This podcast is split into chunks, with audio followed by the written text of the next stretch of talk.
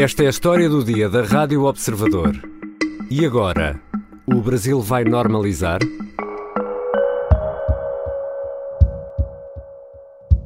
O que aconteceu no Brasil é mais grave do que aconteceu no Capitólio.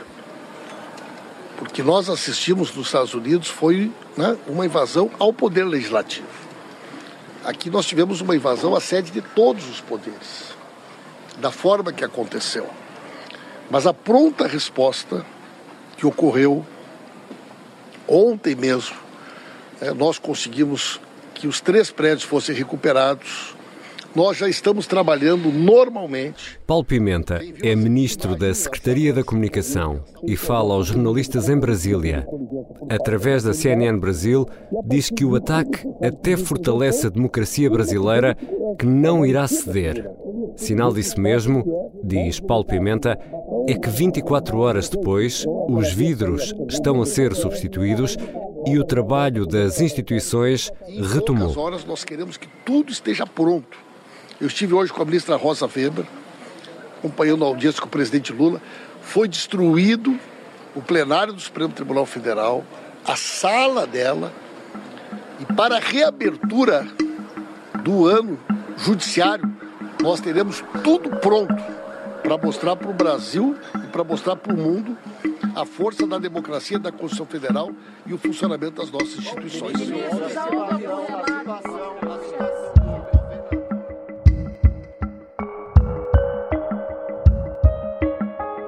Poderá o Brasil voltar a ser o mesmo? Milhares de pessoas invadiram os edifícios símbolo do poder democrático em Brasília e partilharam as imagens através das redes sociais. Quem são essas pessoas? Que papel terá tido Jair Bolsonaro em tudo isto?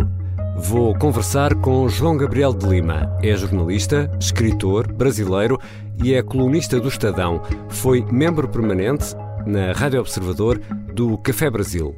Eu sou o Ricardo Conceição e esta é a história do dia. Bem-vindo, João Gabriel de Lima. Muito obrigado, sempre uma honra participar do teu programa, Ricardo.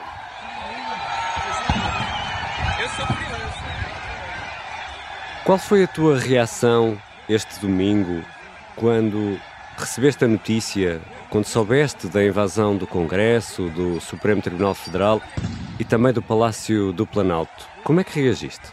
Foi uma reação de choque, uma reação de completo choque, porque nada disso, nada parecido com isso aconteceu no Brasil. Nunca aconteceu no Brasil de você ter uma invasão com depredação dos três prédios que simbolizam a democracia brasileira. Né? Como tu sabes, e, e a maior parte dos, dos, ouvintes sabe, a cidade de Brasília ela tem uma praça que se chama Praça dos Três Poderes. Uhum. Ela foi construída pelo é, arquiteto Oscar Niemeyer e abriga no mesmo lugar os três palácios: o Palácio do Supremo Tribunal Federal, o Congresso Nacional e o Palácio do Planalto, onde despacha o presidente da República.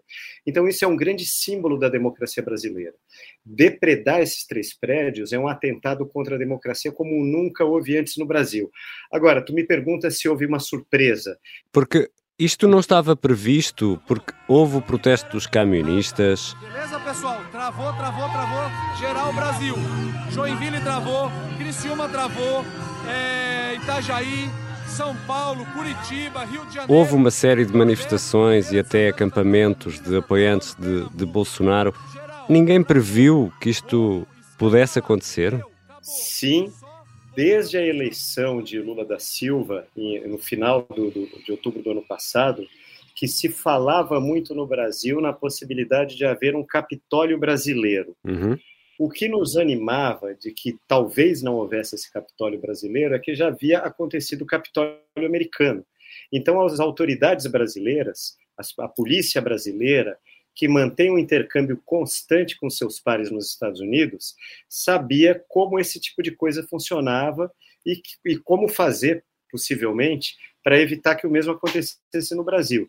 E o que foi mais absurdo ainda é que na antivéspera e na véspera dos acontecimentos, desses horríveis acontecimentos, é, nós tivemos, eh, saiu em todos os jornais brasileiros, em todos os sites da internet, nos programas de rádio, nos podcasts, nas redes sociais, que vários ônibus com bolsonaristas, extremistas bolsonaristas, que estavam na frente de quartéis do Exército desde a derrota de Jair Bolsonaro, pedindo que os militares dessem um golpe militar na democracia, esses, esses manifestantes extremistas bolsonaristas, eles estavam na frente do Congresso pegando ônibus para Brasília.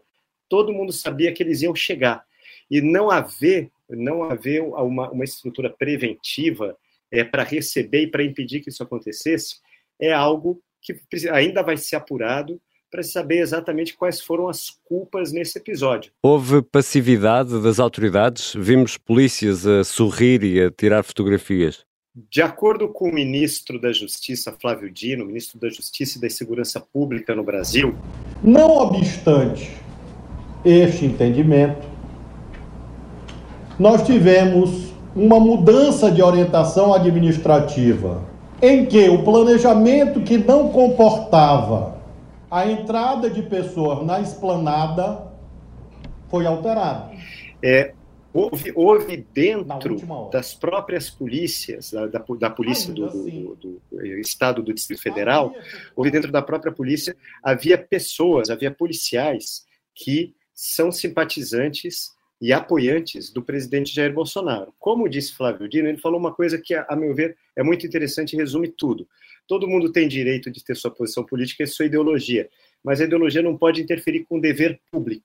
Vários policiais estiveram passivos, sorrindo, tirando fotografias com os extremistas bolsonaristas, é, é, que estavam prestes a cometer um ato de terrorismo, nas palavras do próprio ministro da Justiça. Então, foi por isso que o ministro da Justiça convenceu o presidente Lula a decretar um, é, uma intervenção federal na segurança pública do Distrito Federal. Eu vou ler para vocês o decreto que eu vou assinar agora.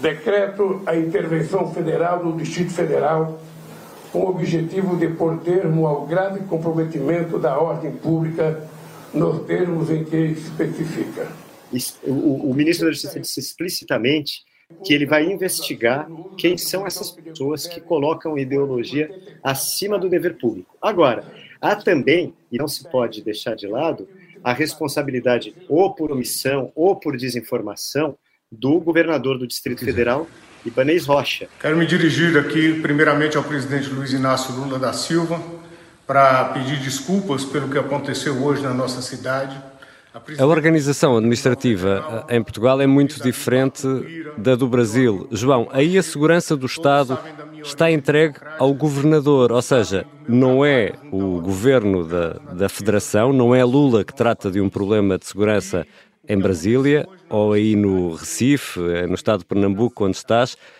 Como é que, como é que funciona? É o governador que manda e aqui poderá não ter mandado nada? É isso?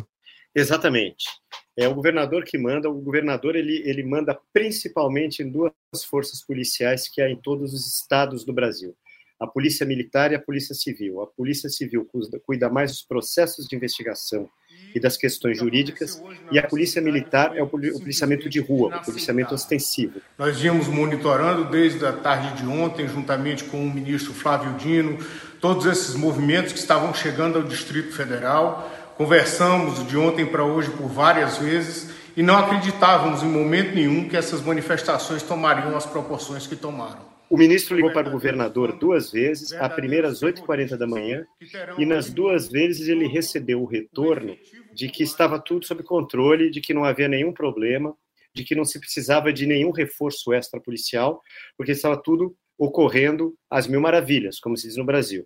E a gente sabe que isso não é verdade, né? Os fatos posteriores mostraram que isso não é verdade. Mas logo mais tarde, é, o ministro do Supremo Tribunal Federal, Alexandre de Moraes, afastou o governador do Distrito Federal de suas funções, Ibanez Rocha, por 90 dias. Ou seja, ele foi considerado, sim, pela justiça brasileira, corresponsável pelo que aconteceu e foi afastado do seu cargo. E João Gabriel Lima, também encontras semelhanças entre o que aconteceu aí em Brasília e aquilo que aconteceu há dois anos no Capitólio, em Washington? Muita gente, muita gente lá fora, pessoal.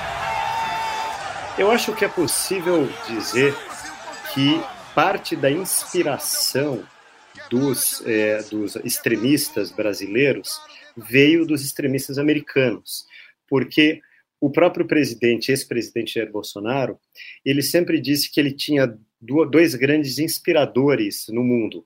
Um era o ex-presidente americano Donald Trump e o outro é o atual primeiro-ministro da Hungria, Viktor Orban.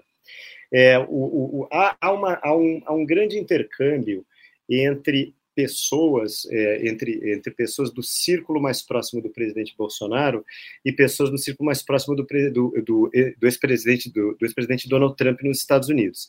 É, eu acho que pode ter havido um pouco a inspiração. Agora, uma coisa que vai ser interessante observar a partir de agora é se os desdobramentos do que aconteceu no Brasil vão ser parecidos com os desdobramentos do que aconteceu nos Estados Unidos. Nos Estados Unidos, nós tivemos mais de 900 pessoas processadas e algumas presas depois do que aconteceu.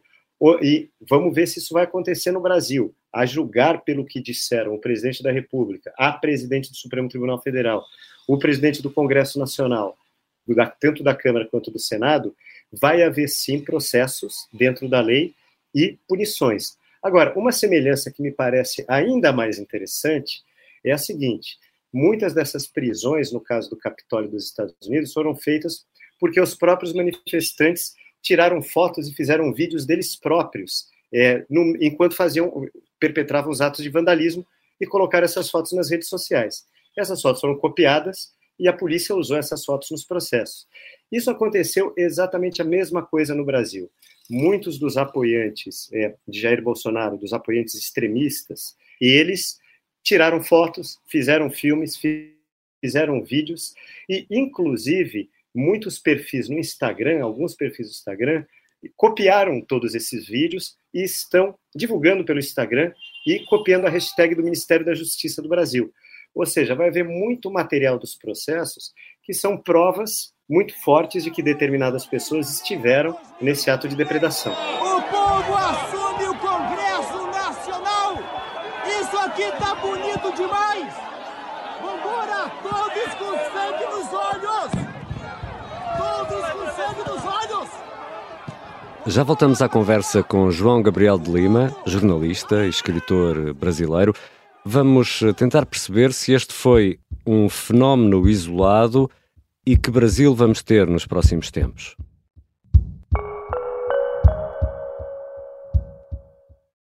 As armas e os barões assinalados. E o resto é história, com João Miguel Tavares e Rui Ramos às quartas-feiras, depois do Jornal do Meio-Dia e sempre em podcast. Estamos de regresso à conversa com João Gabriel de Lima, jornalista, escritor brasileiro, que está a conversar connosco a partir de Recife, Pernambuco. João, e quem são estas pessoas que invadiram Brasília? Quem representam?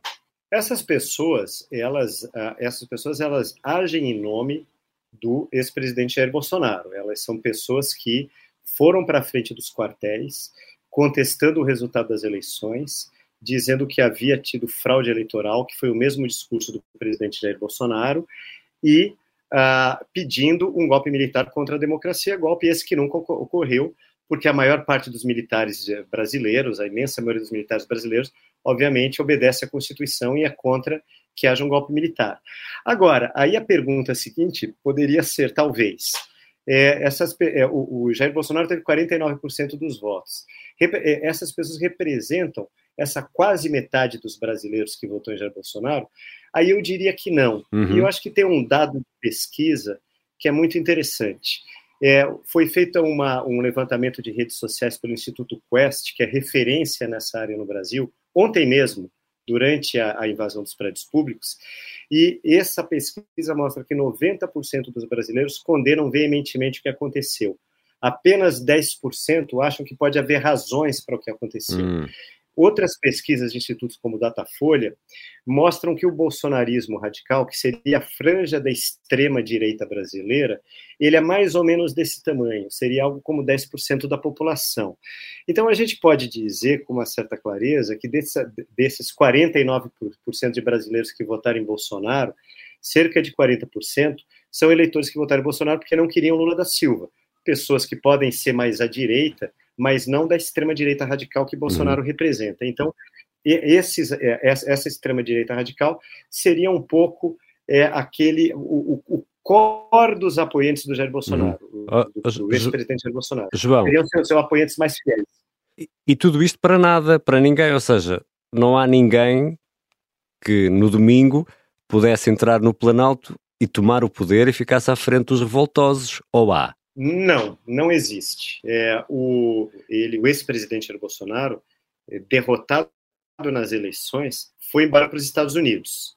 É, ele foi embora para os Estados Unidos exatamente, entre outras razões. É, uma das razões foi uma razão jurídica, ele tem 58 processos contra ele, e alguns por corrupção, outros por negligência na pandemia, e ele queria ficar um tempo longe do Brasil. Mas outra coisa que, outra das razões dele ter ido, é que haveria claramente uma grande decepção dos seus apoiantes mais radicais, porque não haveria um golpe, não, não haveria um golpe militar no Brasil. Não existe essa possibilidade no horizonte de haver um golpe militar no Brasil.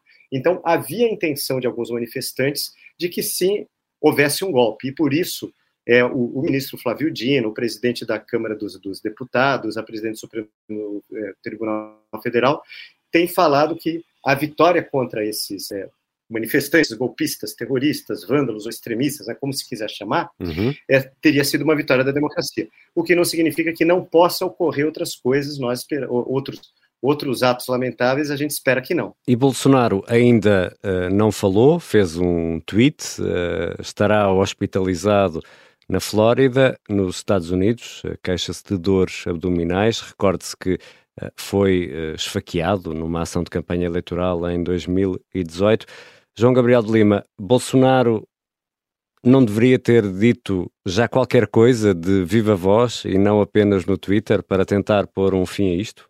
É, o ex-presidente Bolsonaro ele repete um padrão. Assim como ele ficou em silêncio logo depois que ele venceu e seus apoiantes foram às ruas bloquear estradas e foram à frente dos quartéis pedir, pedir um, um, um golpe militar, Bolsonaro se calou na ocasião, na única vez se manifestou, ele não, não, não se pode dizer que ele, que ele estimulou explicitamente os manifestantes, os, os, seus apoiantes, mas ele praticamente lhes deu razão, porque ele disse que era uma indignação justa contra um processo eleitoral hum. é, que, na opinião dele, havia sido fraudado. Acho que sim, e, e aí, aí eu acho que há uma outra questão interessante, que é qual o futuro de Jair Bolsonaro a partir disso. Jair Bolsonaro teve 49% dos votos no Brasil, ele saiu da presidência da República com a intenção de se tornar um líder da direita brasileira, da direita brasileira que fará oposição ao governo de centro-esquerda que nós temos né, agora. E o que muitos analistas estão dizendo, cientistas políticos, ouvidos por vários veículos da comunicação social brasileira, eles estão dizendo que esse episódio ele pode ter mais atrapalhado do que ajudado as pretensões de Jair Bolsonaro. Atrapalhado bastante porque o eleitor de direita brasileiro, o eleitor conservador, o eleitor liberal, o eleitor que pode até ter votado em Jair Bolsonaro porque não queria um presidente de esquerda, esse eleitor ele não gosta, é, em sua maioria, e, e a pesquisa do 90% a 10% mostra isso, de atos de vandalismo, e de, de, até profanação de símbolos nacionais. O brasão da República ele foi, ele foi vandalizado é, dentro do Supremo Tribunal Federal. Apenas só, só um último comentário que eu acho que é muito simbólico. Entre vários símbolos nacionais que foram vandalizados, palácios, prédios públicos, obra de arte, brasão, exemplar histórico da Constituição brasileira, eu acho que é uma, um, um que mostra muito é, é, esse tipo de vandalismo, que é foram igualmente vandalizados os gabinetes do PT, o principal partido de centro-esquerda do Brasil, que agora está no governo, e o PSDB, uhum. que era até pouco tempo atrás o principal partido de centro-direita do Brasil. Então, esse vandalismo se deu contra o sistema político, contra a democracia, contra partidos à direita e à esquerda. E João, isto foi um epifenómeno ou poderemos assistir a uma repetição? O Brasil vai agora normalizar? É uma, é uma excelente pergunta. Todos nós torcemos e todos nós esperamos que sim. E isso depende, a meu ver, de duas coisas. Primeiro, é o, o, o governo federal e todos, os seu, e, e todos os poderes da República, é, eles precisam, de uma certa maneira, estar unidos em torno da ideia de democracia. É, essa reação ela precisa ser muito dentro da lei, respeitado o devido processo legal, o direito de defesa, mas ela precisa ser bastante forte, ela precisa ser bastante veemente. Precisa ficar muito claro para os extremistas brasileiros de que o crime não compensa, de que o crime político não compensa. Eu acho que essa, essa é a primeira coisa. E a segunda coisa que é muito importante é se criar um, um ambiente menos polarizado no Brasil. É, eu acho que o, o, o atual governo ele tentou fazer uma geringonça, para usar uma palavra muito cara em Portugal, hum. e é uma geringonça maior que a geringonça, porque é uma geringonça que junta centro-esquerda e centro-direita, praticamente, no Brasil, uma grande porção. Ela exclui apenas os partidos, os, os apoiantes mais fortes do ex-presidente Bolsonaro e, obviamente, os extremistas. Então, havia, havia um clima, e a, antes desses, desses, desses atos, havia um clima de uma tentativa de uma distensão e de uma retomada do diálogo. Eu acho que isso é muito importante para que esses atos não ocorram mais. João, muito obrigado. Eu que agradeço. João Gabriel de Lima, jornalista e escritor brasileiro, é colunista do Estadão e foi membro permanente do Café Brasil na Rádio Observador. Esta foi a história do dia. Os sons que fomos ouvindo ao longo do episódio foram recolhidos nas redes sociais. Este episódio contou ainda com a colaboração do jornalista Rui Casanova. A sonoplastia é do Artur Costa, a música do genérico do João Ribeiro. Eu sou o Ricardo Conceição. Até amanhã.